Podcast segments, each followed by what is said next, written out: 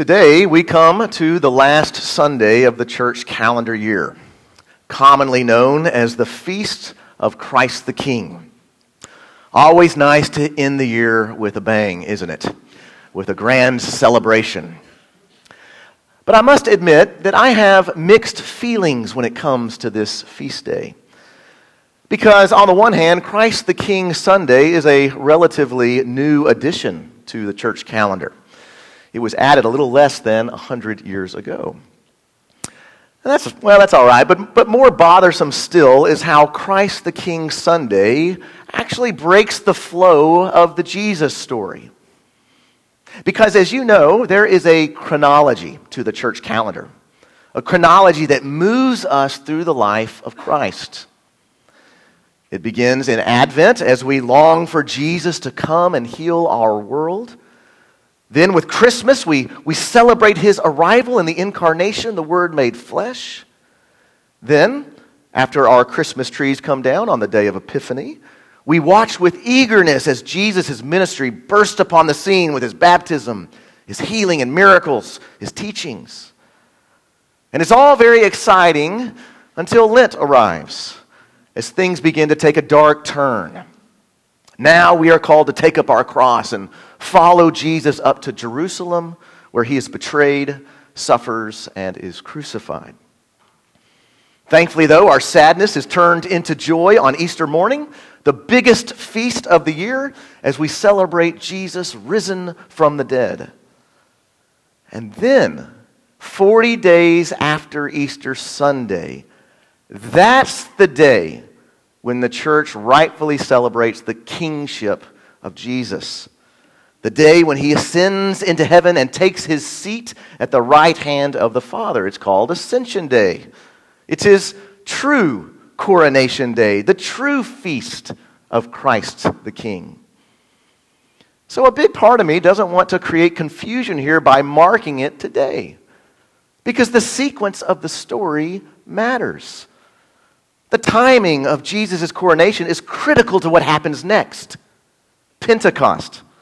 As the Spirit gives birth to the church and empowers her to proclaim this new reality that God has made this crucified Jesus the King.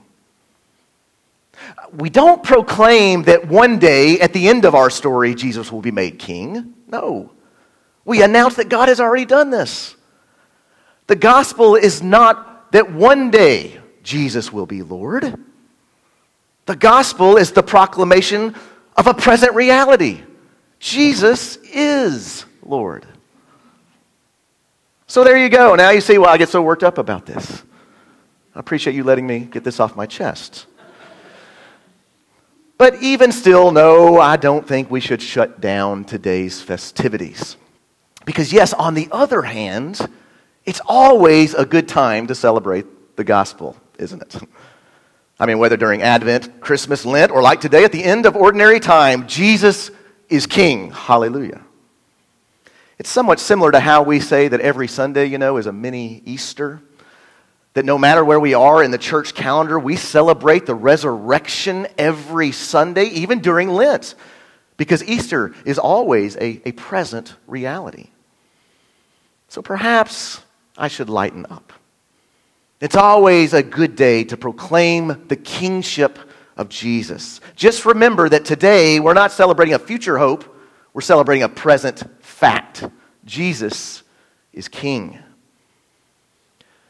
Perhaps then today should serve as a challenge to us to keep this reality always on the forefront of our hearts and minds. Just like when we hear the gospel read, we make the sign of the cross on our heads, on our lips, and on our heart. The gospel needs to always be with us, not just on Ascension Day, not just on Christ the King Sunday, but on each and every day.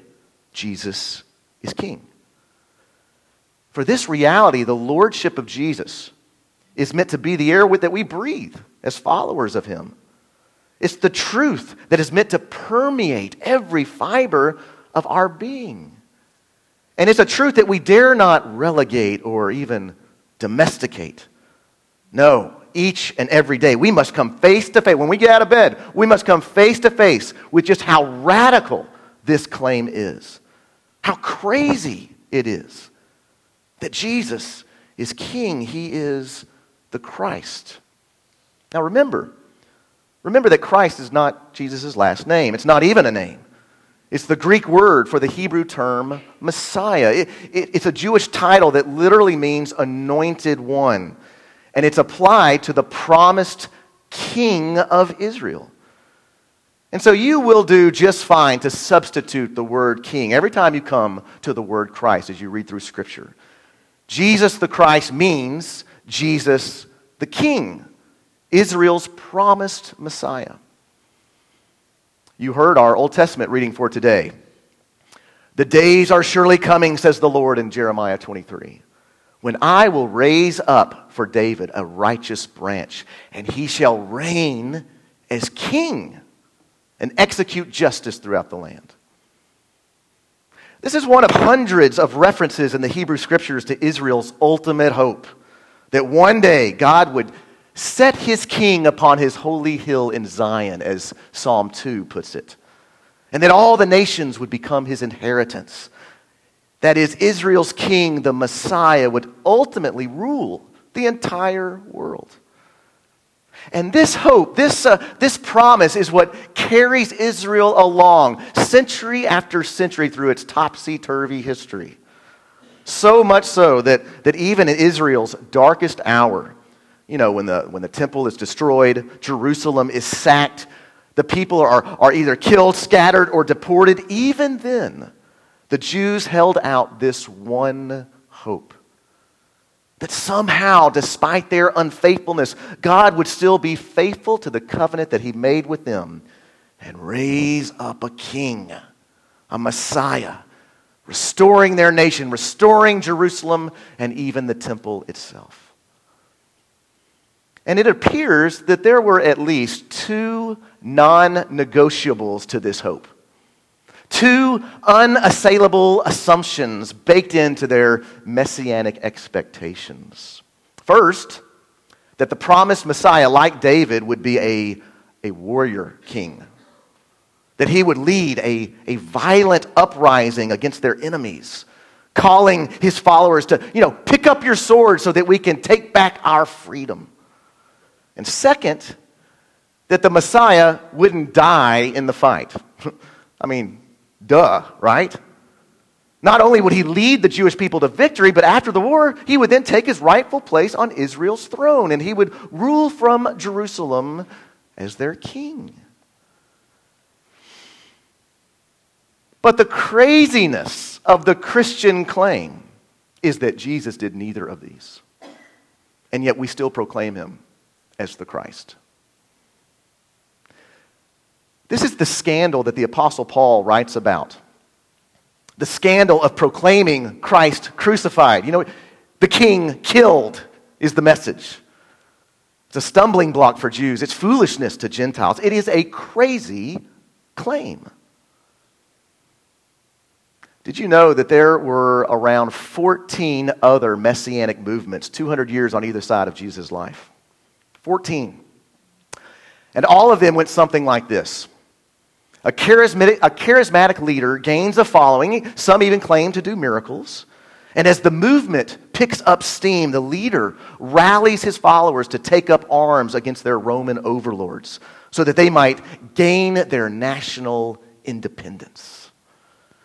But in each and every case, the messianic leader eventually gets killed, and the movement comes to a halt. Or perhaps another leader is recruited and they try, try again, only to fail time and time again. But what never happens is this never do people claim that the dead Messiah is now alive so as to try to keep this thing going.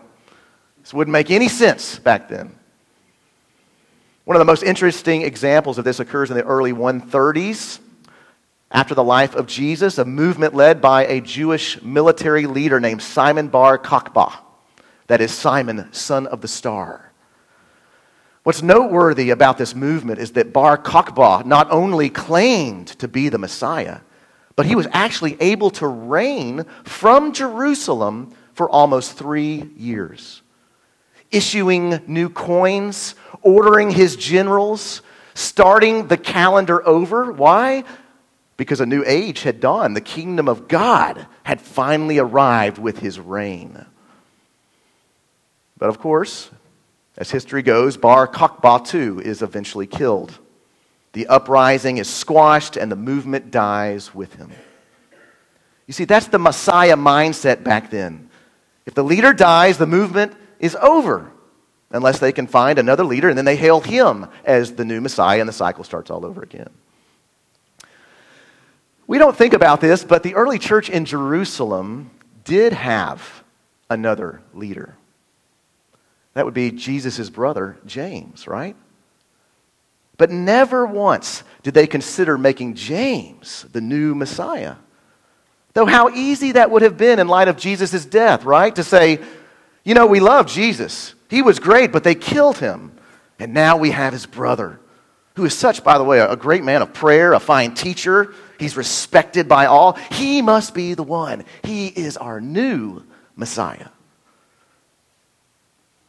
But no one ever said that. Instead, they continued to hail the crucified Jesus as the Christ. Such a crazy thing to do. And yet there's still more. Not only did they claim Christ crucified, this new messianic movement also never once picked up a sword. Even when they were being persecuted, retaliation was never an option. Truly a crazy way to keep a kingdom of God movement going. I want you to think about that. A messianic movement that forges ahead not by the love of power, but by the power of love. Not by the force of arms, but by, but by the kind of witness that we see in the book of Acts through, through prayer and healing and, and deep community, sacrificial love, suffering even, and sometimes martyrdom. You see, that's how the kingdom of God advances under the crucified king. It makes you wonder if this is what the disciples were asking about at the very beginning of Acts. I don't know if you remember this. Right before Jesus ascends into heaven, remember that they asked him, Jesus, is this the time you are going to restore the kingdom to Israel? In other words, is it time now to start picking up swords? Is it time for us to, to flex our military muscles? No, Jesus says. You wait here and you will receive power from the Holy Spirit so that your lives will bear witness to a crucified Messiah. This is a crazy movement. And my friends, we are heirs of this craziness. We are a part of a movement that doesn't move forward by force, but by self sacrificial love. Our symbol is never a symbol of power like a sword, a tank. It's always a symbol of defeat. It's always the symbol of the cross. Our charter as followers of Jesus is not a declaration of independence. It's our reading today from Luke 23. That horrific account of our broken and bloodied king hanging on a cross, saying of his Roman overlords, Father, forgive them. They do not know what they're doing. The religious leaders hear this and, and they scoff at Jesus and say, If he is king, if he is the Messiah, let him save himself. The soldiers follow suit, mocking Jesus and they say almost the same thing, except it's right to Jesus. If you, Jesus, are the king, save yourself. One of the criminals, even hanging next to Jesus, derides him and says, Are you not the king? Save yourself. No one understands because this is a different kind of king. He's not out to save himself, he's out to save others. He's out to save the religious leaders and soldiers and criminals. He's out to save the lost, the rich and the rebellious. He's out to save you. He's out to save me. And right in the middle of this crazy scene, right in the middle of this dreadful passage, is the claim that stands at the heart of our faith. The gospel itself, written on an inscription above the head of Jesus. This is the King of the Jews. This crucified Jesus is our King. My friends, this is a crazy claim. But if it's true, then it's a claim that must be matched by the craziness of our lives, matched by our upside down priorities, our willingness to save others instead of ourselves it must be matched by our, our, our self sacrificial love, our outlandish generosity. The craziness of our claim, Jesus is king, if it's true, must be matched by the craziness of our lives. There's a story in the book of Acts that illustrates this well, I think. It's when Paul and Silas come to the, to the city of Thessalonica the headquarters uh, uh, for the Roman governor in that area. And as was their custom, they go to the synagogue and they do their best to proclaim this crazy message, right? They go to the other Jews and they say, The crucified Jesus, he's the one that is our hoped for Messiah. Of course, many of the Jews didn't take well to this message because, yes, it sounds so scandalous, so foolish. So, what do they do? They form a mob and set the city in an uproar. Christians were dragged before the civil authorities as they shouted out their accusation, saying, These people have been turning the world upside down. They are acting contrary to the decrees of the emperor, saying that there is another king named Jesus. A crazy claim matched by their crazy lives. My goodness, might that be said of us? These people here at All Saints, they are turning the world upside down. They don't do what everybody else does, they don't live like everybody else. Their priorities in life are out of whack. It's as if they took this King Jesus stuff seriously. My friends, this is the point of Christ the King Sunday. Not only to realize how crazy our claim is that Jesus is King, but to act upon this claim as well. To match the craziness of our lives with the craziness of our claim. Not that our lives should be crazy for the sake of being crazy. That's not what I'm saying. But crazy because our lives should be so at odds with this world. So at odds with the world's lust for power. So at odds with, with how people typically engage in political discourse so at odds with a culture marked by competition, a culture marked by anxiety. Our lives should be so at odds with the world's restless pursuit of wealth and pleasure. Might that be said of us today? Might that be said of you? Are those around you taken aback by the tenor of your life? By how otherworldly it is? Is Christ the King just a claim to you, a day on the church calendar, or is it the air you breathe? Does it permeate every fiber of your being? You see, the Christian movement is still, to this day, a messianic movement. It's just marked by a different kind of king, which means our lives should be marked by a different kind of kingdom. And so we pray, may the radical reign of this king the reign of the crucified Christ become ever more evident in our lives together, we pray. In his name, amen.